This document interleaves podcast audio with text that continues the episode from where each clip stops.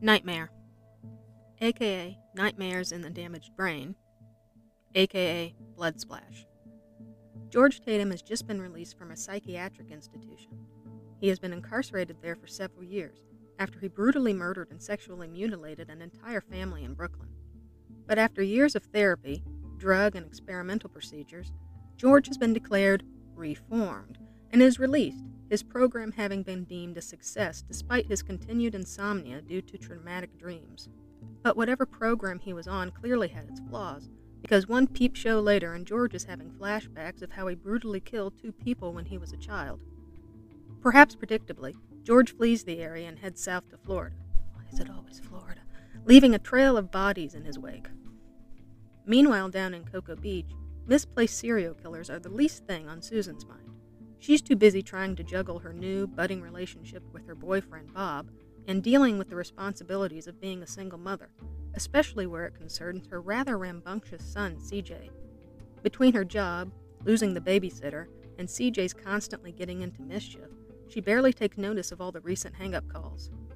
But CJ has taken notice. He's also noticed a strange man hanging out near their house.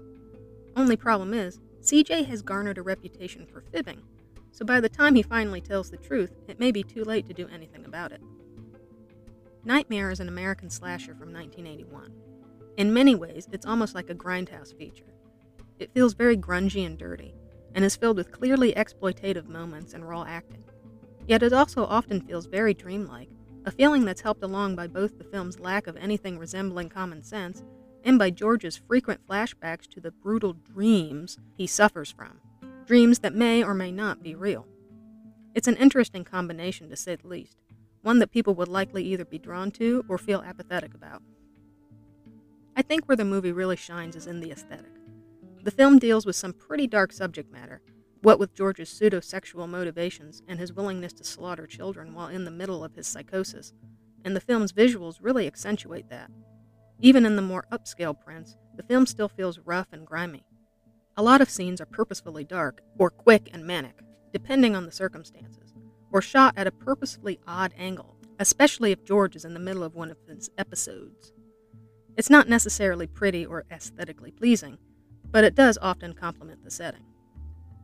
Nightmare's other strong point is undoubtedly its gore, courtesy of artist Ed French, and not Tom Savini as some of the promotional material suggested, though Savini did give advice and was apparently on set at one point.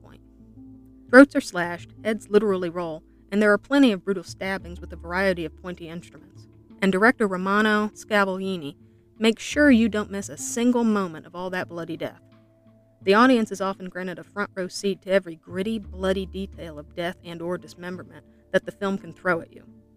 All that gore is one of the reasons the film gained such notoriety in the UK, as the violence landed the film on that country's list of video nasties, with a successful prosecution being brought against one of the distributing companies in 1984 for having the gall to release an uncut version. Though some of the effects perhaps haven't aged as well as some other films, they still end up being pretty effective. Just note that if you want to see the really gory bits, you have to track down the uncut version. Really, the oddest, or most delightful depending on your point of view, thing about Nightmare is just the friggin' lack of common sense when it comes to the characters and how they interact with the world and people around them. This is just not how people or professionals behave.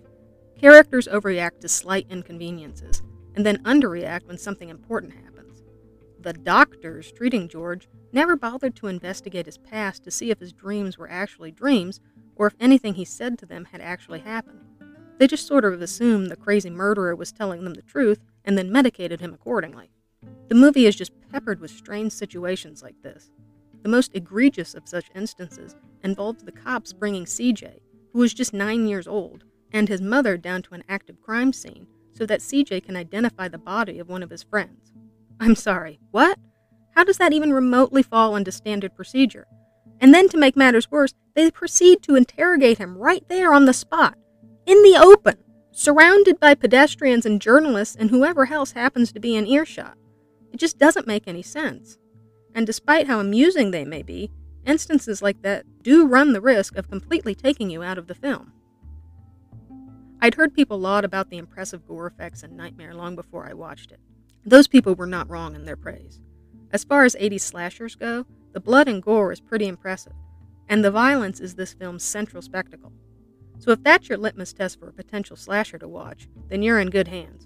But if you're looking for a slasher with more of a coherent story, then this one is going to be a bit more difficult to watch.